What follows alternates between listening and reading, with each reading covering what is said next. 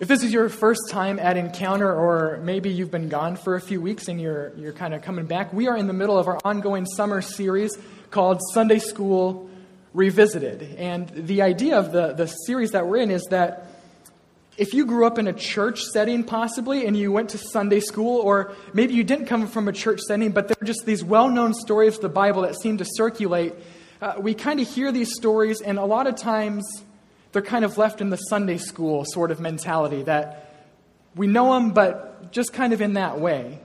And so, what we want to do is take some of these well known stories and possibly not so well known stories and see what sort of truth and grace is still in them that is applicable to us as growing and maturing adults. At least, hopefully, more mature than we were as like a third or a fourth grader. So, for instance, a few weeks ago, Dirk uh, preaches a message, and it's about uh, Moses' account of leading the people of Israel through the wilderness. Uh, God has delivered them out of Egypt, and now they're making their way to this land that God has promised them. But instead of going the direct route, they're, they're taking the long way around. And it's in the middle of this desert wilderness, this, this alternate route, that the people begin to complain. It is dusty and dirty. There is a scorching sun. There is little water, much like Michigan. It seems like these are connecting to Michigan right now.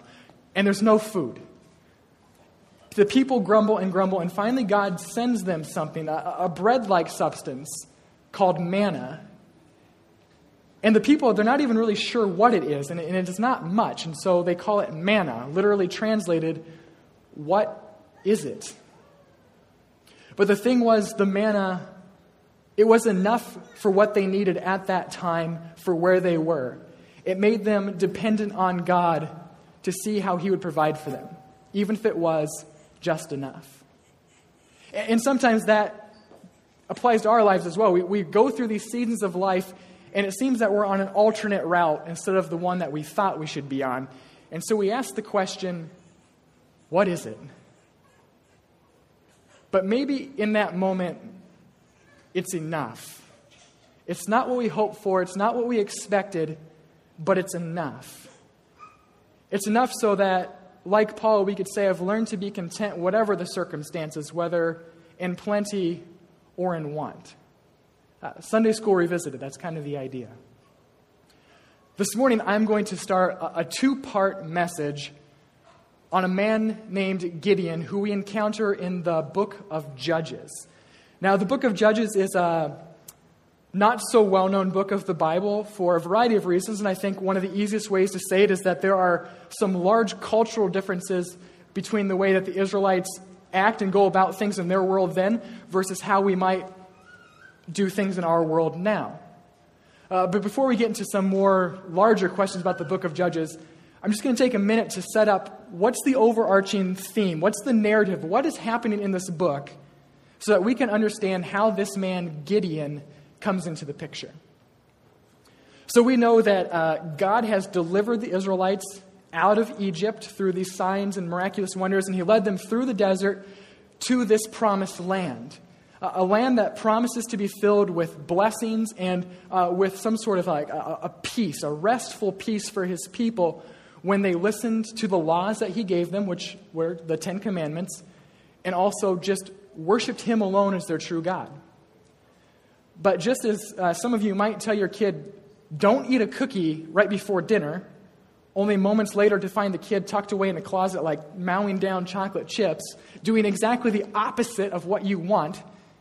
So the Israelites, time and time again, did exactly the opposite of what God asked of them. Uh, let's call this the way of non compliance. You can use that on your kids. You are acting in non compliance. And in the middle of their noncompliance, God would allow their enemies to come in and to oppress them in some way, shape, or form. And then, if we turn to that, that child in the cookie analogy, just as your kid might cry out when they're disciplined for the consequences of their actions, uh, so the Israelites would cry out in the midst of their oppression for God to save them. And because God is gracious and compassionate and full of mercy, He raised up people who would come in and be His instrument in saving the people. And we call them, these people, judges, um, a woman and a number of men who were raised up by God to restore peace and justice in Israel. But more importantly, they're raised up to restore a proper relationship between Israel and God. And this is like the ongoing cycle of the book of Judges rest and blessings, the way of noncompliance, oppression. They cry out to God, a judge comes, everything goes right again, and on and on it goes. Circular just keeps happening. And it's in the midst of one of these cycles where we encounter this man named Gideon. And this is the beginning of his story, which comes to us in Judges chapter 6. I'm going to read it from the Bible, and you can follow along on the screen behind me. This is the beginning of Gideon's story from Judges 6. It goes like this Again, the Israelites did evil in the eyes of the Lord, and for seven years he gave them into the hands of the Midianites. Because the power of Midian was so oppressive, the Israelites prepared shelters for themselves in mountain clefts, caves, and strongholds.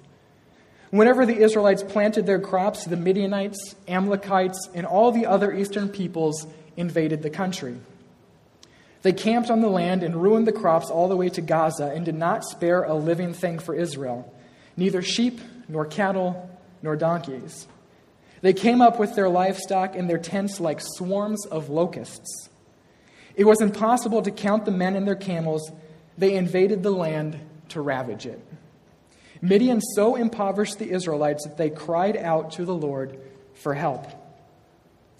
The angel of the Lord came and sat down under the oak in Ophrah that belonged to Joash the Abiezrite, where his son Gideon was threshing wheat in a winepress to keep it from the Midianites. When the angel of the Lord appeared to Gideon, he said, The Lord is with you, mighty warrior.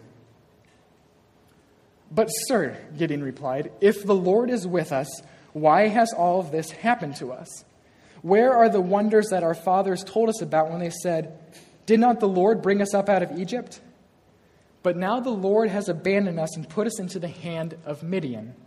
The Lord turned to him and said, Go in the strength you have and save Israel out of Midian's hand. Am I not sending you?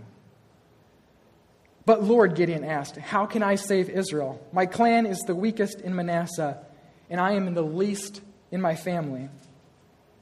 The Lord answered, I will be with you, and you will strike down all the Midianites together. Gideon replied, If I have found favor in your eyes, give me a sign that it is really you talking to me. Please do not go away until I come back and bring my offering and set it before you. And the Lord said, I will wait until you return. We take a quick break in the passage and we pick it up again at verse 33. It says this Now the Midianites, the Amalekites, and all of the other eastern peoples joined forces and crossed over the Jordan and camped in the valley of Jezreel. Then the Spirit of the Lord came upon Gideon, and he blew a trumpet, summoning the Abiezrites to follow him. He sent messengers throughout Manasseh, calling them to arms, and also into Asher, Zebulun, and Naphtali, so that they too went up to meet him. Gideon said to God, If you save Israel by my hand as you have promised, look, I will place a wool fleece on the threshing floor. If there is dew only on the fleece and the ground is dry, then I will know that you have saved Israel by my hand, as you said. And that is what happened. Gideon rose early the next day. He squeezed the fleece and wrung out the dew, a bowl full of water. Then Gideon said, Do not be angry with me let me make just one more request. Allow me one more test with the fleece. This time, make the fleece dry and the ground covered with dew. That night, God did so. Only the fleece was dry, all the other ground was covered with dew. Friends, this is God's word for us this morning. A recent cover of a, a Time magazine article featured the headline the history of the American dream. Is it still real? James Truslow Adams coined the term the American dream in his 1931 book, The Epic of America. And in that book, he defined the American dream as uh, that land, that, that land in which a life should be better and richer and fuller for everyone with opportunity for each person according to ability or achievement. The American dream. uh, Time journalist Jon Meacham set out to find is the American dream still out there for the taking? Or is the present reality that we find ourselves in changing that? Is it not true? Uh, Jon Meacham begins his article a little bit less than enthusiastically. Uh, let me just read a part of it. He says, The uh, enduring conviction that those who work hard and play by the rules will be rewarded with a more comfortable present and stronger, for their, stronger future for their children faces assault from just about every direction. The great enemy of democratic capitalism, economic inequality, it's real and it's growing. The unemployment rate is dispiritingly high. The nation's long term fiscal health is at risk and the American political system, the engine of what Thomas Jefferson called the world's best hope, shows no signs of reaching a solution that is proportionate to the problems of today. The way that Jon Meacham starts that article shows us that the American dream is in the midst of uncertain times. We could say the same thing for the state of the nation of Israel in Gideon's time.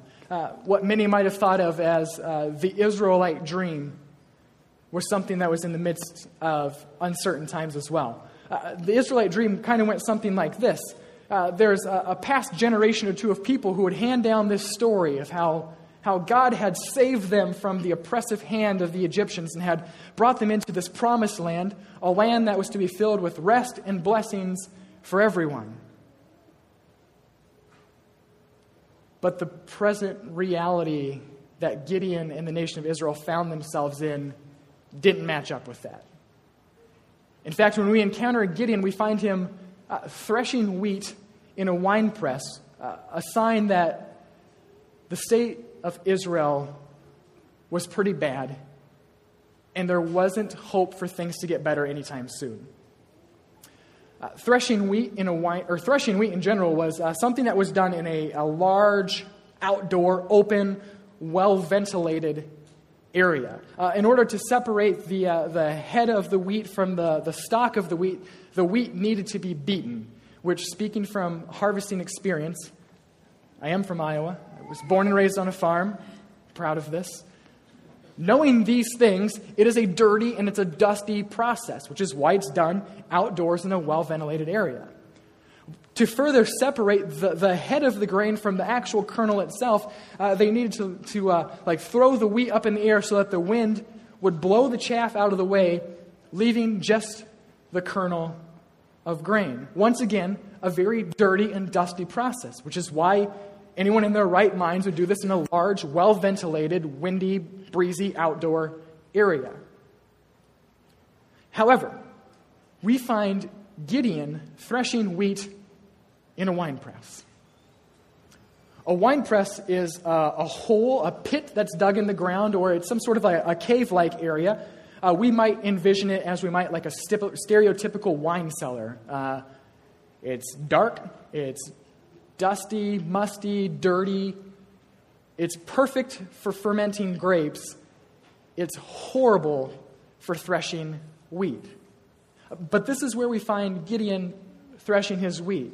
Because Gideon knows that had he done this in the open, he was surely inviting an ambush from the Midianite people who had like made it their life's goal to destroy anything the Israelites tried to do. In light of the uncertain times, Gideon is threshing wheat in a wine press. And then the text talks about how an angel of the Lord comes to visit him, and the, the, the, angel says, The Lord is with you, mighty warrior. Oh, if you could only have a picture of Gideon's face when this happens. I, the Lord is with you, mighty warrior. Really? If the Lord is with us, as you say, why has all of this happened to us? Is what Gideon says. You know, I grow up, I grew up week after week. I hear these people talk about some God who did miraculous signs and wonders and brought us into this land that's supposed to be filled with rest and blessings, and I see none of it. Where is God? Why am I threshing wheat in a wine press? Why is this happening? And it's that question right there. Why is this happening? I think it's a question that might be on some of your lips. Maybe it has been on your lips at some point. And I can say with a decent amount of certainty that the question of why is this happening will be a question on your lips at some point in your life. You go to school for a bunch of years and spend tens of thousands of dollars on tuition that's supposed to get you a good paying job, but six months, two years, five years down the road, there's nothing in your field of expertise. You work an insane amount of hours every week, but no matter how many hours you work, you barely have enough to get by. And so you pray and you pray and you pray that God will give you something so you no longer have to eke your way through life, but nothing changes. This month is the same as last month. Next month looks to be the same as this month. And so you ask God, why is this happening? Where are you? Have you even listened to me? Take things and put them on, on a larger scale. Uh, there's earthquakes that rocked Haiti. There's tsunamis that went through Japan. There's fires that are burning through the state of Colorado, uh, taking thousands of lives, destroying immense amounts of property. And the question comes up where is God? Why is this happening? But even take that question into your day to day life. You got a squawking kid on each arm. You face unexpected car or home repairs. Uh, somebody in your family gets hurt or injured, or worse yet, somebody passes unexpectedly. Uh, relationships are breaking all around you. Your marriage is strained. The list of what could happen goes on and on. You heard a different generation of people talk about a God who provides a God who is always there for his people. You, you've maybe listened to sermons from a pastor who says to trust in God because his provisions are always there. But your present reality fails to justify what the former generation might say. And so, deep in your heart, you continue to ask the question why is this happening? It's worth noting that when Gideon asks God the question, why is this happening? God does not respond to him. It's as though God knows that Gideon has a question, but there's more to it. Gideon wants something more. That Gideon is not looking for a theoretical, well articulated, or well reasoned response to his question. Gideon wants to see something happen. And for any of us who ask the why question, I think that's the same thing. We want to see something happen.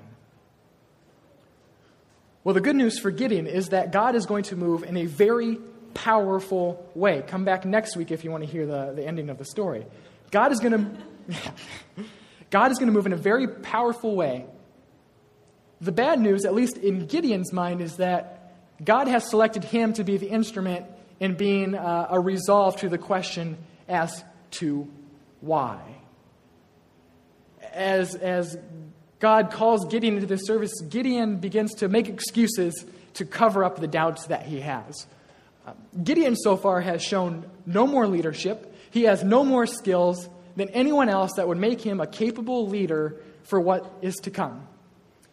And, and Gideon says this to God, you know, um, just want to let you know that my family, we are like on the low end of the totem pole. People, people don't really know us. We're not strong. In fact, we're a non military family. We are farmers, and we're not even good farmers. I'm threshing wheat in a wine press. and here's the other thing my brothers beat on me constantly. I am the weakest person in our family. Surely there is someone else to do the job. And in the face of all the excuses, God is consistent with the way that he speaks to Gideon. God says that he is called into service, and God promises to go with him in the service that he is being called into. There, there's a few things to, to learn about the God who calls Gideon into service. This this true God of Israel as opposed to the gods that the Israelites had chased after.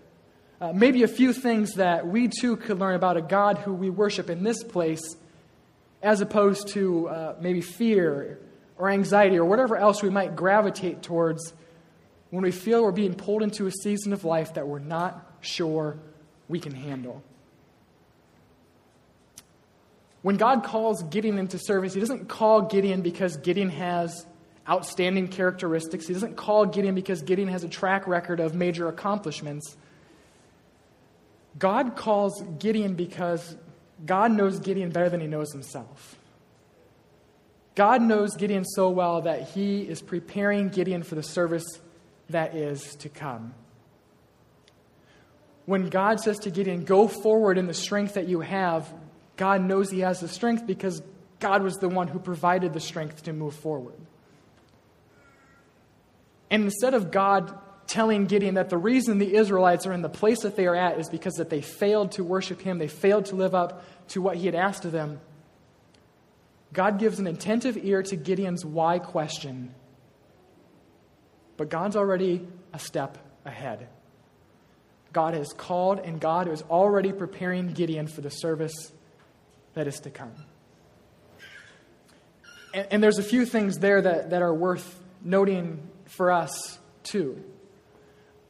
When you face those, those major why questions, do you really want someone to stand and give you a really good theoretical, well articulated, or well reasoned answer to the question? Would that, would that really satisfy the question in your heart if I could answer with perfection the question that you had in words? Would that really help? Have you considered that maybe in the midst of the question of why, that God has given a very sensitive and listening ear to it, but He's already a step ahead of where you're at? Have you considered that maybe part of the why question is God's preparation for you to be an instrument in being part of the solution? Have you considered those things? In the story, it seems as though God is more interested in preserving the nation of Israel than Gideon is. Um, God is ready to move into action, like, let's do this. Gideon, on the other hand, wants signs. Uh, and the first sign they ask for comes in verse 17, where he wants to know if it's truly the God of Israel that he has encountered. And then in the section that we, we skipped over today, um, Gideon brings forward an offering, and God performs a miracle over it, a sign that God would be with him, that God, the God he had encountered, was the God of Israel. And as we pick up the story again in verse 33, it talks about how uh, all the enemy forces have gathered, uh, a battle that is to come. Uh, the service that God has called Gideon into is going to happen. Come back next week if you want to hear about it. In verse 34, it says, The Spirit of the Lord came upon Gideon. That's like the marker phrase in the book of Judges that something's going to happen, that God is going to move through one person. The rubber's meeting the road. It's time for something to happen. But in light of this upcoming battle that's to come, Gideon asks for more signs. Now, we could spend some time, we could, we could have a back and forth conversation, we could debate, we could wonder is it right, is it proper for people to ask God for a sign? We could do that. We could stand here and talk about that. Uh, we could maybe shake our finger at Gideon and say, Oh, you of little faith. Gideon, how could you not have faith? Uh, you already had a sign from God. What more do you need? We could shake our finger at him we could maybe we can maybe wonder about maybe what was running through Gideon's head on that first sign with the wool. That maybe he thought, you know, a piece of wool, it's thick enough, it's heavy enough that it could retain a good amount of moisture throughout the day, even though the ground around it could already be dry. Might have been a possibility. But I think that just as God gave the attentive ear to Gideon's why question, but got at what was really behind the question. I think that there's more to what Gideon is asking for than just merely, God, I want a sign to know you're here. I think what this really gets at, the dew in the wool really gets at who does Gideon have enough trust in to bring his doubts to?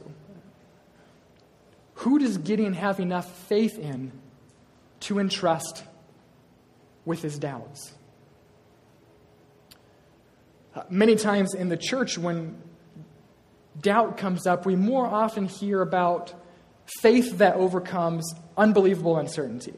And, and we tell stories about how people have done incredible things and they attribute it to stepping out in faith. And I want to be clear that those stories are important. They are vital for anyone in a, in a worshiping community to see that God is moving and is active in the world.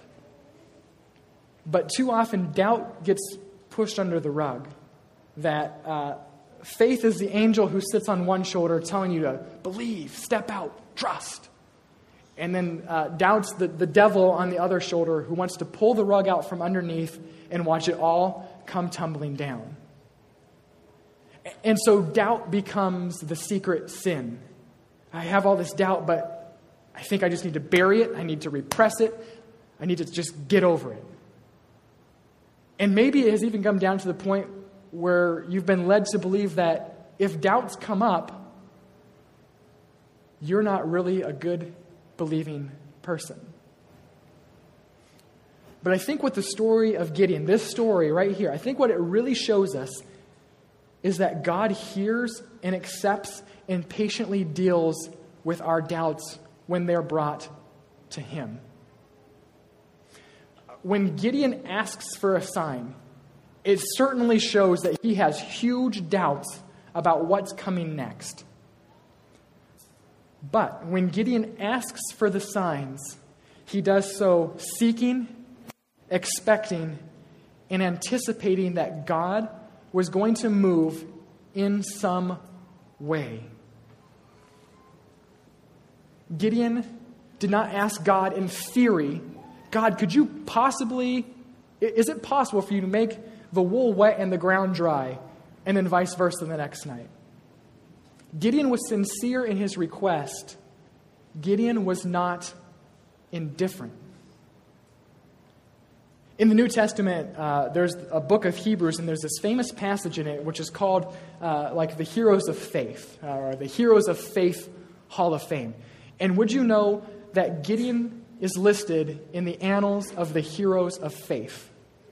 The great doubter himself gets listed with people of extraordinary faith. In this story, it takes Gideon an encounter with an angel of God, a miracle from God himself, and two fleecings just to convince him that God would be with him in the upcoming battle. And the writer of the book of Hebrews lists him as an extraordinary person of faith. He gets listed in the Hall of Fame faith heroes. I think what Gideon shows us here is that your faith will waver when you face big questions in times of uncertainty.